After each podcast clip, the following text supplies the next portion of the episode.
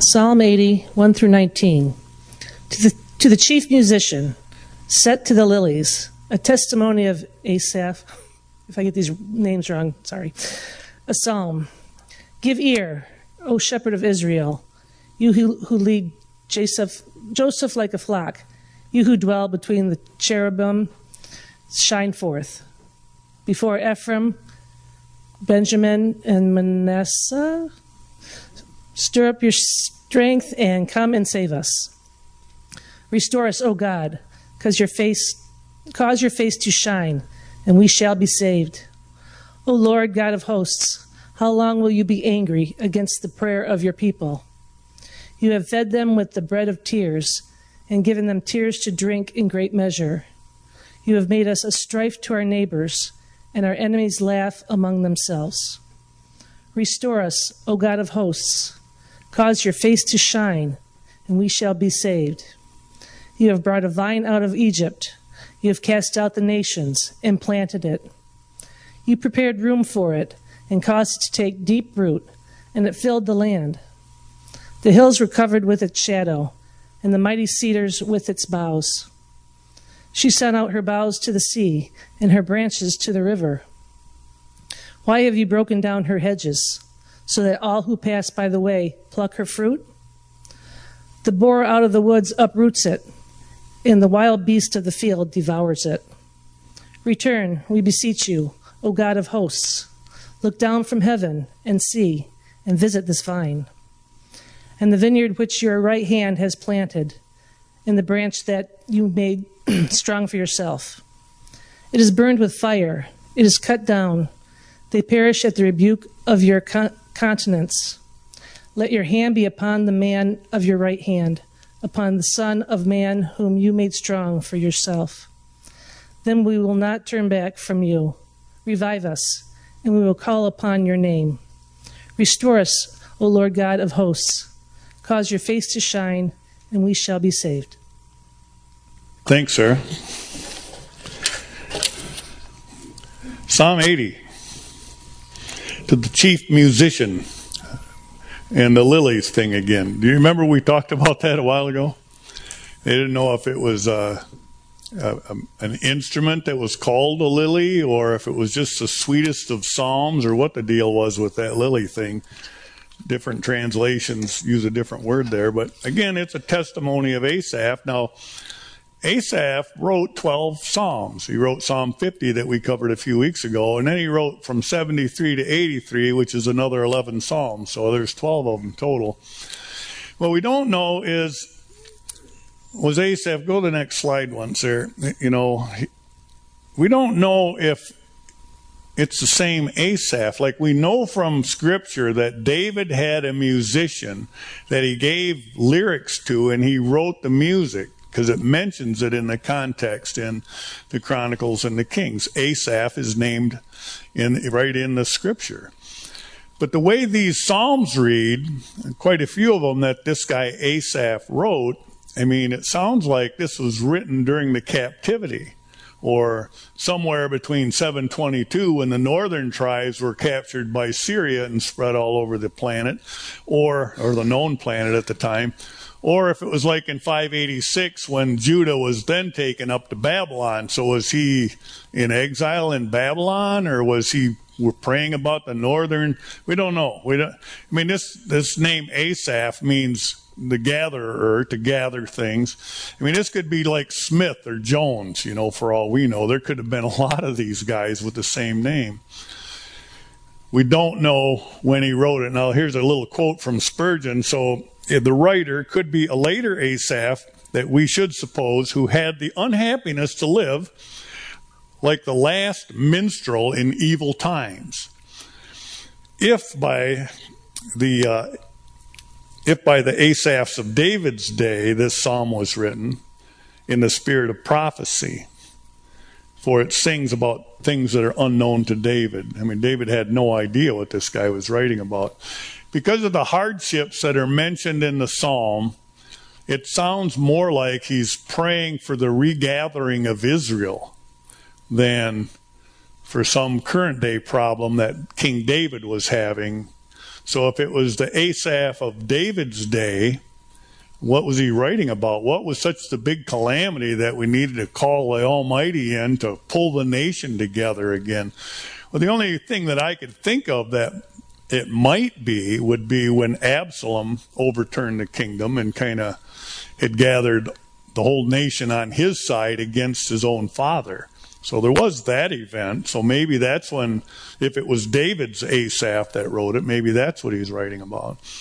If it was a later one, because we know some of the Psalms were written later, like Psalm 137, we quoted it last week, by the rivers of Babylon, you know, they asked us to sing, and we did, all we could do was cry, because we, all we could do is remember the old country. We, so Psalm 1, so there's a number of them that were written during, you know, the uh, captivity rather than during David's reign. What does that mean? Oh, nothing. Let's go home. No, here's the thing. Aren't we all stuck here? Aren't we all sort of like scattered all over the world as, as believers today? Yeah, so there's a principle within the context of this psalm that could teach us that even though life is hard and times are hard, that we need revival. And that's what he talks about revive us and return to us. And, oh Lord, please help us. And that's throughout the psalm. And the overlying or underlying principle, either way, is that there was a hardship going on in Israel at the time this was written. Whether it was early Asaph during David's reign or a later Asaph, it doesn't really matter doesn't change the value of the words that were inspired by the Holy Spirit of God as men of God wrote the text. So we have before us something that's saying to all of us in a very real way I need revival. We need revival. The church needs revival. Say, well, the church, man, we've only been here for six and a half years. Have we gone sour already? But does anybody here feel like this church is perfect? I do. How come y'all aren't raising your hands? no, there's always room for improvement, isn't there? I mean, there always is. And it should always be, Lord, let it start with me. Let that revival begin in my own life, my own heart, my own searchings. Let me cry out to you individually to start with. And then help me to lead others to do the same. So the principle is there, and that's what we're going to go through. And we could go on to talk about how the nation needs revival, but I think we're all in tune with that too, more so than we probably want to be. But so let's go to verse 1. He says, Give ear. So we're going to pray. We're going to ask God to listen up. Lord, I want you to hear my words. And uh, my words might be acceptable to you. And then he says, O shepherd of Israel. Now, I tell you, there are a lot of um, prophecies and foreshadowings in this psalm, probably more than any of us could ever imagine. The shepherd. Okay, the Lord is my shepherd, David said in the Old Testament in Psalm 23. Here he's saying it again. Well, Asaph is saying it. O shepherd of Israel. So, what did Jesus say in John 10? I am the good shepherd. So, you, the patterns are in there. So, I'll point some of them out as we go. But it's the shepherd of Israel. And who did Jesus come to? I have come to the lost sheep of. Do you think that made the Pharisees excited? He knew exactly what he, they knew exactly what he was saying. He's claiming to be this guy here, old shepherd of Israel. And straight up, I am the good shepherd. I came to the lost sheep of Israel, who led Joseph like a flock. Well, when did he ever lead Joseph? It looked to me like he abandoned Joseph. The poor guy ended up down there in Egypt in jail, suffering for a long time, but eventually was raised up, rescued the family, rescued the whole world. You know the story of Joseph, right? So he led Joseph out of Egypt at some point, 400 years after Joseph. they gathered up Joseph's bones and took him home back to Canaan. But it was the shepherd of Israel who did that. I thought it was Moses, but Moses was God's man and he let him out. They led them out of Egypt. So Joseph, you could say, was there who dwells between the cherubim. Oh, now, when did he start? When did that start?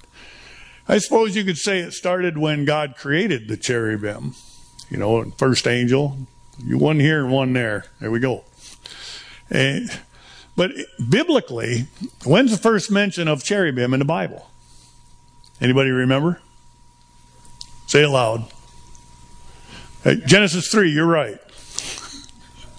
At the end of the chapter, it says that. I think I got it on a on a slide. No, I don't. Anyway, and you shall make two cherubims. Oh, wait, back up. Oh, so he drove the man out and placed cherubim at the east side of the garden. Flaming sword, guard the tree of life. Genesis 3. The next mention of cherubim, you know where that is? I got a slide for that one. It's in Exodus, is it? 25. And you'll make two cherubim of gold that's on the mercy seat, which sat on top of the Ark of the Covenant. You remember that? Cool stuff. And then a couple verses later, he says to Moses, Look, when you get that thing done, that is where I will commune with you intimately. That's what that verse means. You and I are going to sit down at table right there. Now, you get these two angels on top this mercy seat, and they're looking down and their wings are touching. What goes on the mercy seat between the two angels? Yeah. The sacrifice. They took the blood into the holy place, and the blood was applied where the angels could see it. What was in the ark was the law. And the law had to be fulfilled, and the angels are watching to see that the law inside is fulfilled. And until the blood is applied, isn't that something? You see that imagery? It's all connected, folks. There's a pattern here that's huge. And this is a place where God met with his people. And so the psalmist is crying out and he's remembering all this. He's just about covered all of history's or Israel's history here in this one verse. And the number of uh, um, patterns that are being fulfilled just in this one little passage. And you get to the end of that that passage and he says, Shine forth. And it's almost like, show up, Lord, and do it again. Do you ever feel like that? Lord, just show up and do it again. Man, come on, bring on the power. Shine. I mean, just show up in a way that redemption wins, that the world sees it, that everybody knows it, that God is still on the throne, and we don't care who's in Washington. You know, we need more of this God thing in our world today. But the world's trying to push him out. Now here's a this word shine is used three times in Psalms, and then I'll show you all three of them. Out of Zion, Psalm 50, same guy, Asaph wrote that. We talked about it a couple weeks ago. Zion is where Christ was crucified. Zion is where he was buried. Zion is where he rose from the dead. It's where he ascended, and when he returns, guess where he's coming back? Zion. When his feet touch the ground again, it's going to be on the Mount of Olives in Zion. Then in Psalm 80, which we're talking about uh, today, shine forth. But the other, the last time it's used, it's used in a way that is talking about vengeance.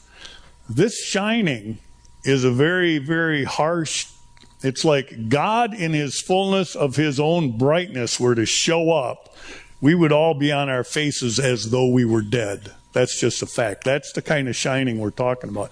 This is a full revelation of his appearance kind of a shining. This is the really, really bright one. This is the blowout thing. You know, this is vengeance.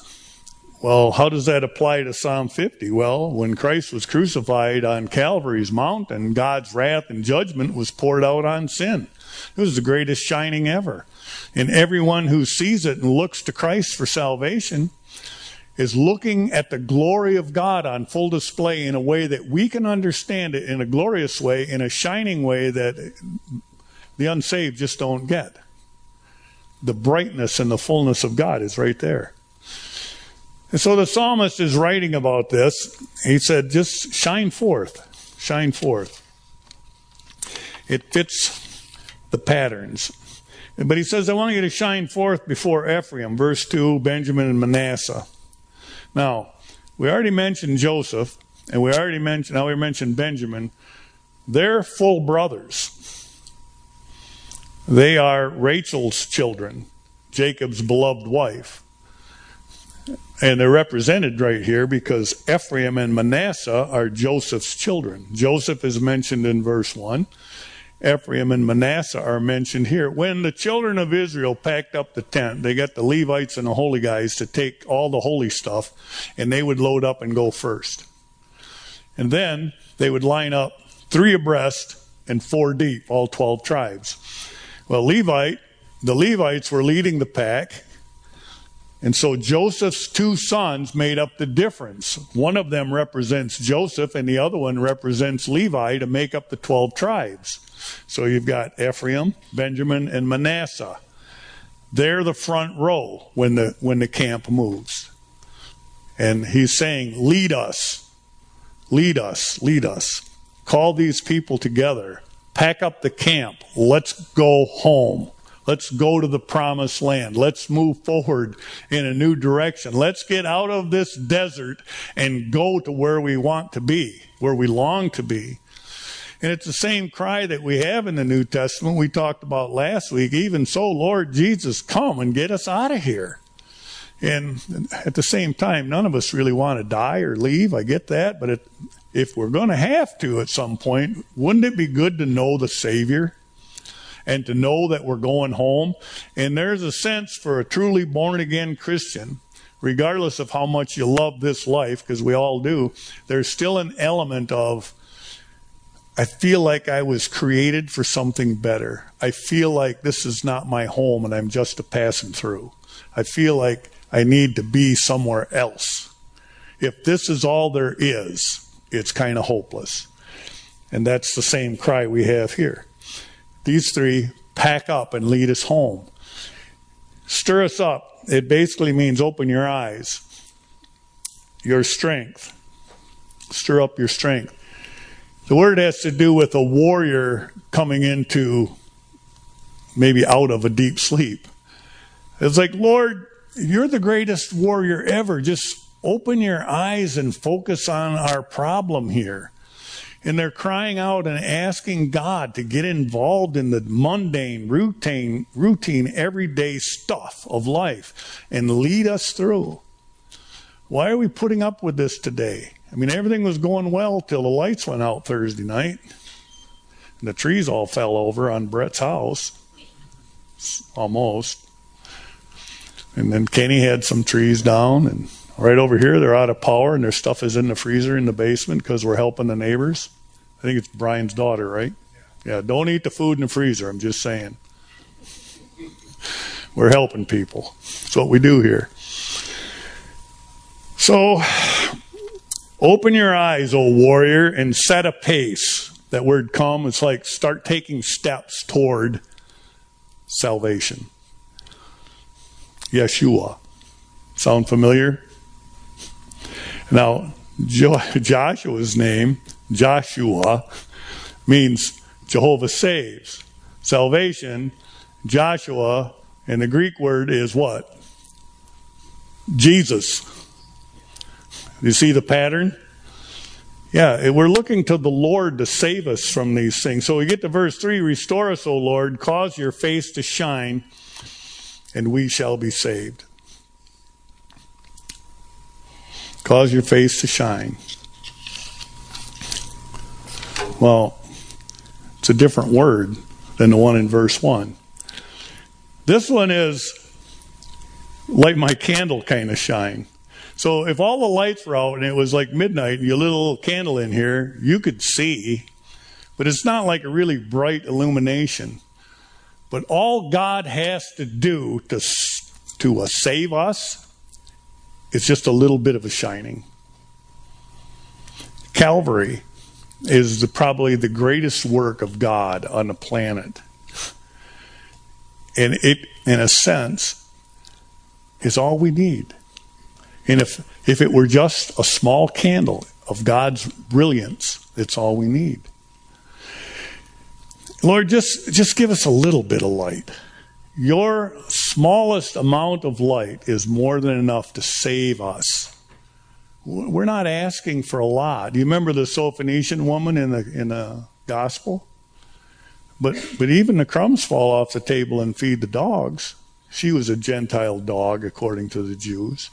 And she said that to the Lord just, just give me a crumb. Just give me a little sliver of light. Just crack the door. I don't need much, Lord. Just touch the hem of my garment. If I could just touch the hem of his garment, I don't need much. You don't need much of anything if we have Christ. If we have the Lord Jesus in our lives, that's all we need. And if his darkness is brighter than all of man's brightness. That's what we're talking about. The entrance of your word gives a little light, and it helps us simple people to understand. 97. Lightning. Man, Dale and I sat out Thursday night and watched it. We had one come down, it just lit up the front porch. It was loud. Woo! Boom! You know, that's one of them heart bumper things if you'd had a pacemaker, you'd probably have to get it restarted after that one. Man. But as quick and as fast as lightning is, and as much of the earth that it lightens in that moment, that's just a short flash of the glory of God compared to who He really is.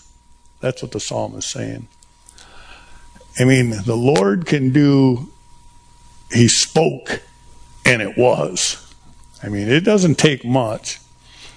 And the last verse is talking about Israel when Ephraim, Benjamin, and Manasseh took off and led them. They had a cloud by day to shade them and a pillar of fire by night to keep them warm in the desert. There was a little light.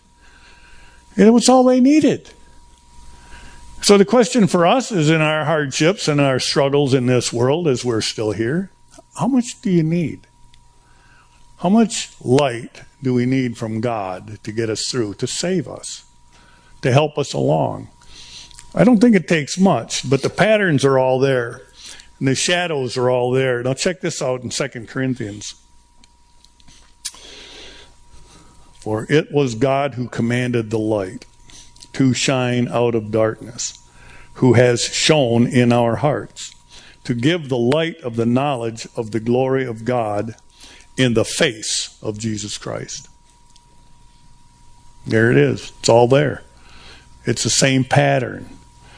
It's in Calvary, as dark as it was, and the earth and the lights, they all went out. And it was dark for about three hours, it says, I think, in the scripture. That moment of darkness, the world is smothered the light of the world? Not really. That's the fullness of the glory of God. And when he come out of the grave, boom. Well, the brightness and the glory of salvation that Christ has provided for us. Our sins are forgiven. And that light has saved us. Jesus said, John said it of Jesus in John chapter 1, I think it's around verse 4. In him is the life, and this life is the light of men. He's it. Well, we get to verse 4. it kind of all runs together here, Lord. How long? How long? How long? You fed us with the bread of tears. We we drink the tears in great measure. You've made strife, made us a strife to our neighbors and enemies. Restore us, O God of hosts. Cause your face to shine, and we shall be saved. Same word again. Basically, 7 repeats verse 3. But it doesn't it sound like he's bossing God around? I mean, sometimes when I read these, it sounds like he's demanding that God do something. But if you consider, if this is the bondage of Babylon, let's say. They're calling out for God to deliver them from that exile. But I think what they're really saying in the psalm is this You're taking care of us, and we deserve everything we have received. We are eating and drinking our own tears because we were the unfaithful ones. And there's plenty of Old Testament scripture to back that idea up in the Shema, which we won't read, but it says that if you go into the land and you observe everything and you fear God, then your days will be prolonged and everything will be well with you and that you'll multiply greatly. Then he says, Hear, O Israel, the Lord our God is one. Love the Lord your God. Love God. Well, they didn't. They started following pagan ideas and pagan rituals and doing things for themselves, and this is where they ended up. And now they're crying out, Lord, we are eating this because we deserve it. This is the consequence of our own behavior. Now, I don't know if any of you have ever suffered consequences of bad decisions, but it seems to me that I've had my share of it. And I'd like to blame other people for them. My wife's the usual suspect. because it's just easier for me not to take the rap, right? That's how it works. Uh, most of you guys will back me up, know that it's her fault, right? Or maybe it's the neighbor's fault or somebody else, but for heaven's sakes, it's not my fault. Even Adam said, Well, God, it's you and her. That was his plan. That's why I'm having a hard time here. And we're always trying to blame other people for things, but I think in this psalm, he's really saying, We deserve it. But what we're doing now is, is a confession, a statement of faith. Lord, we're looking for you to restore us. And we're going to patiently keep enduring under the weight of whatever this is because we probably deserve it.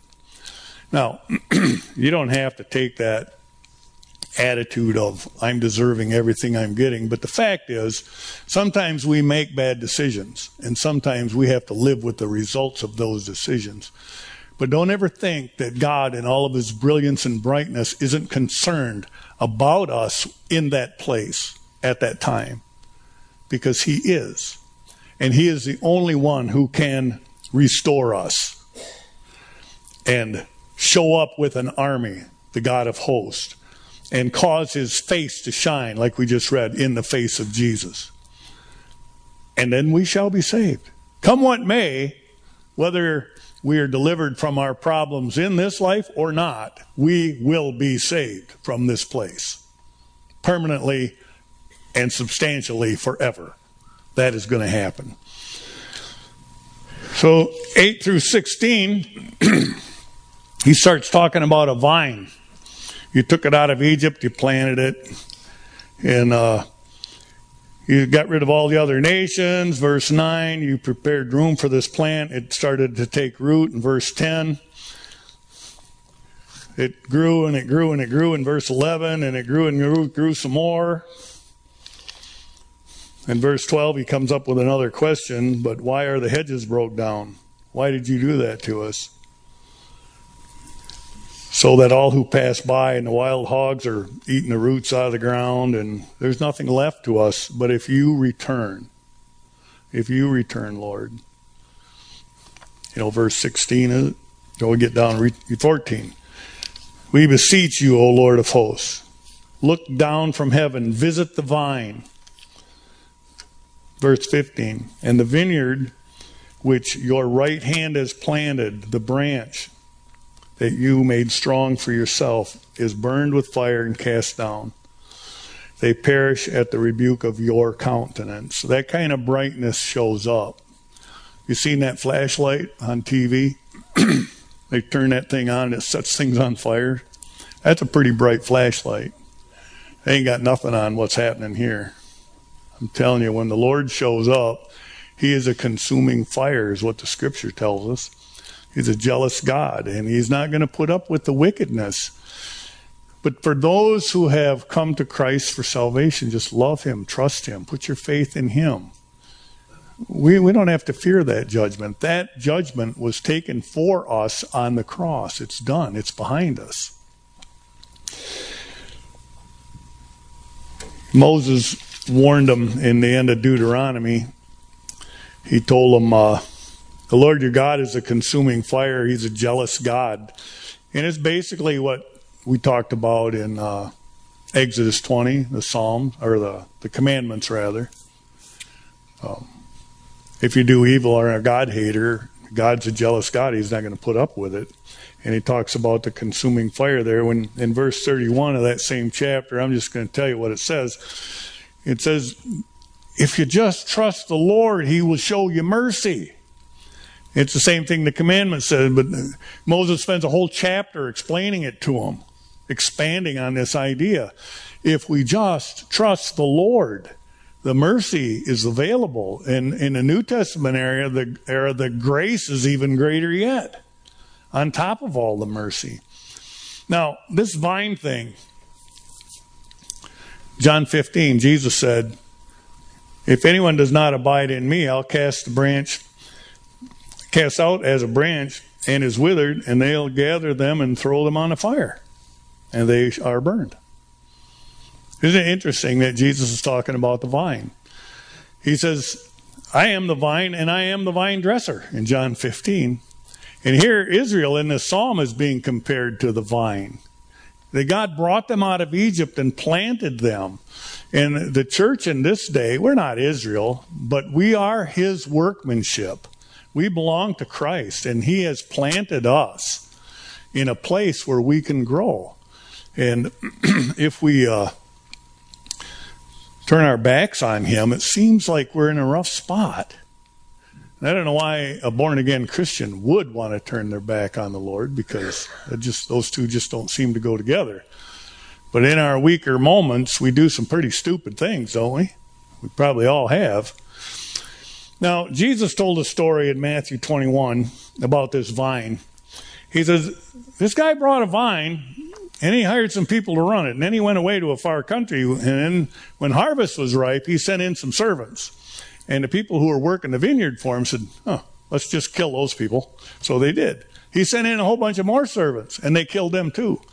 Now, if I worked for that guy and I was a servant, I'd be a little nervous about going check on the vineyard. just saying.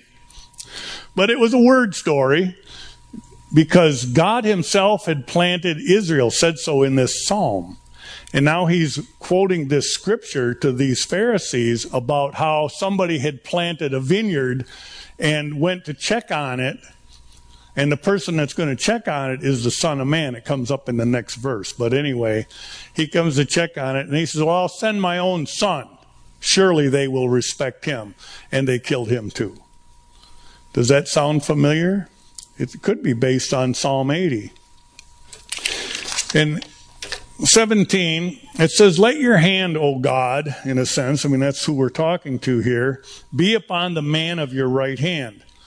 Well, we know that that's Jesus. Hebrews 1 tells us that after he purged us from our sins, he sat down at the right hand of the throne of God, God on high. And we know that when Stephen was martyred, Stephen looked up into heaven, and who did he see standing by the right hand of the throne of God? It was the Son of Man. That's who he saw. And Jesus himself, when he walked around on earth, talked continually about the Son of Man. I am the Son of Man the Son of Man will. And it just made them mad. They were furious. They understood what he was talking about because of the Old Testament shadows and prophecies and patterns that had been set out for, uh, for all to see and to know. But they refused to recognize it. Verse 18, they will not turn back from you. Revive us and we will call on your name. You see, that's the real attitude of uh, what's going on. The psalmist, I think, is making a confession of faith. We have done wrong. Unless you restore us, unless you take care of our problem, unless you fix us. It sounds kind of conditional, doesn't it? But the reality is, he was still speaking and looking forward to the time when the Savior would die on the cross and pay for sins. We know that the Lord God has restored. He has revived. He has sent forth His Spirit into the hearts of men and women who put their faith, hope, and love in Christ. So that is, I think, the fullness of this whole psalm. And we gather together, like Asaph instructed, to worship this God. We are in Babylon. We are in the world. We are in Egypt. But there is a God of hosts that loves us. So let's all stand and read the last verse together, and then we'll sing our closing hymn. It's in verse 19. verse 19 Restore us, O Lord God of hosts, cause your face to shine, and we shall be saved.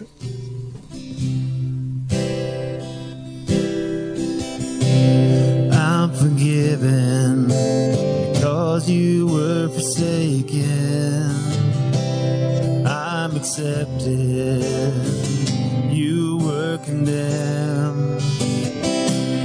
I'm alive and well, your spirit is within me, because you died and rose again.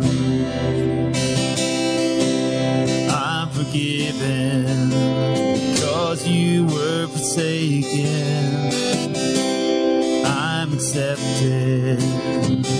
You were condemned.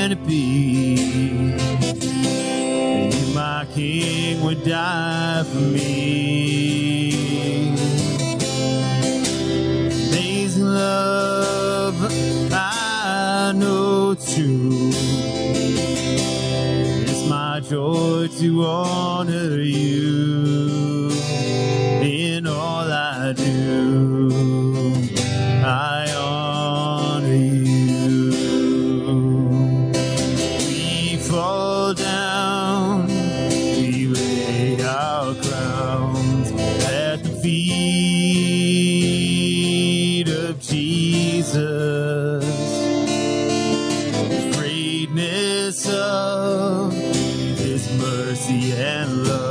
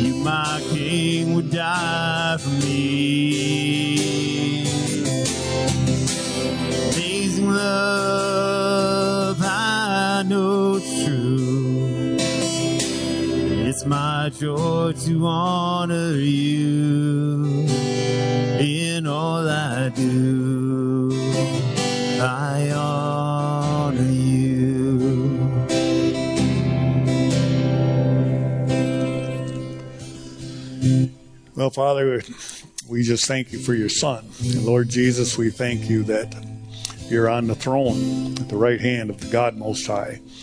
There is no other name given among men whereby we must be saved.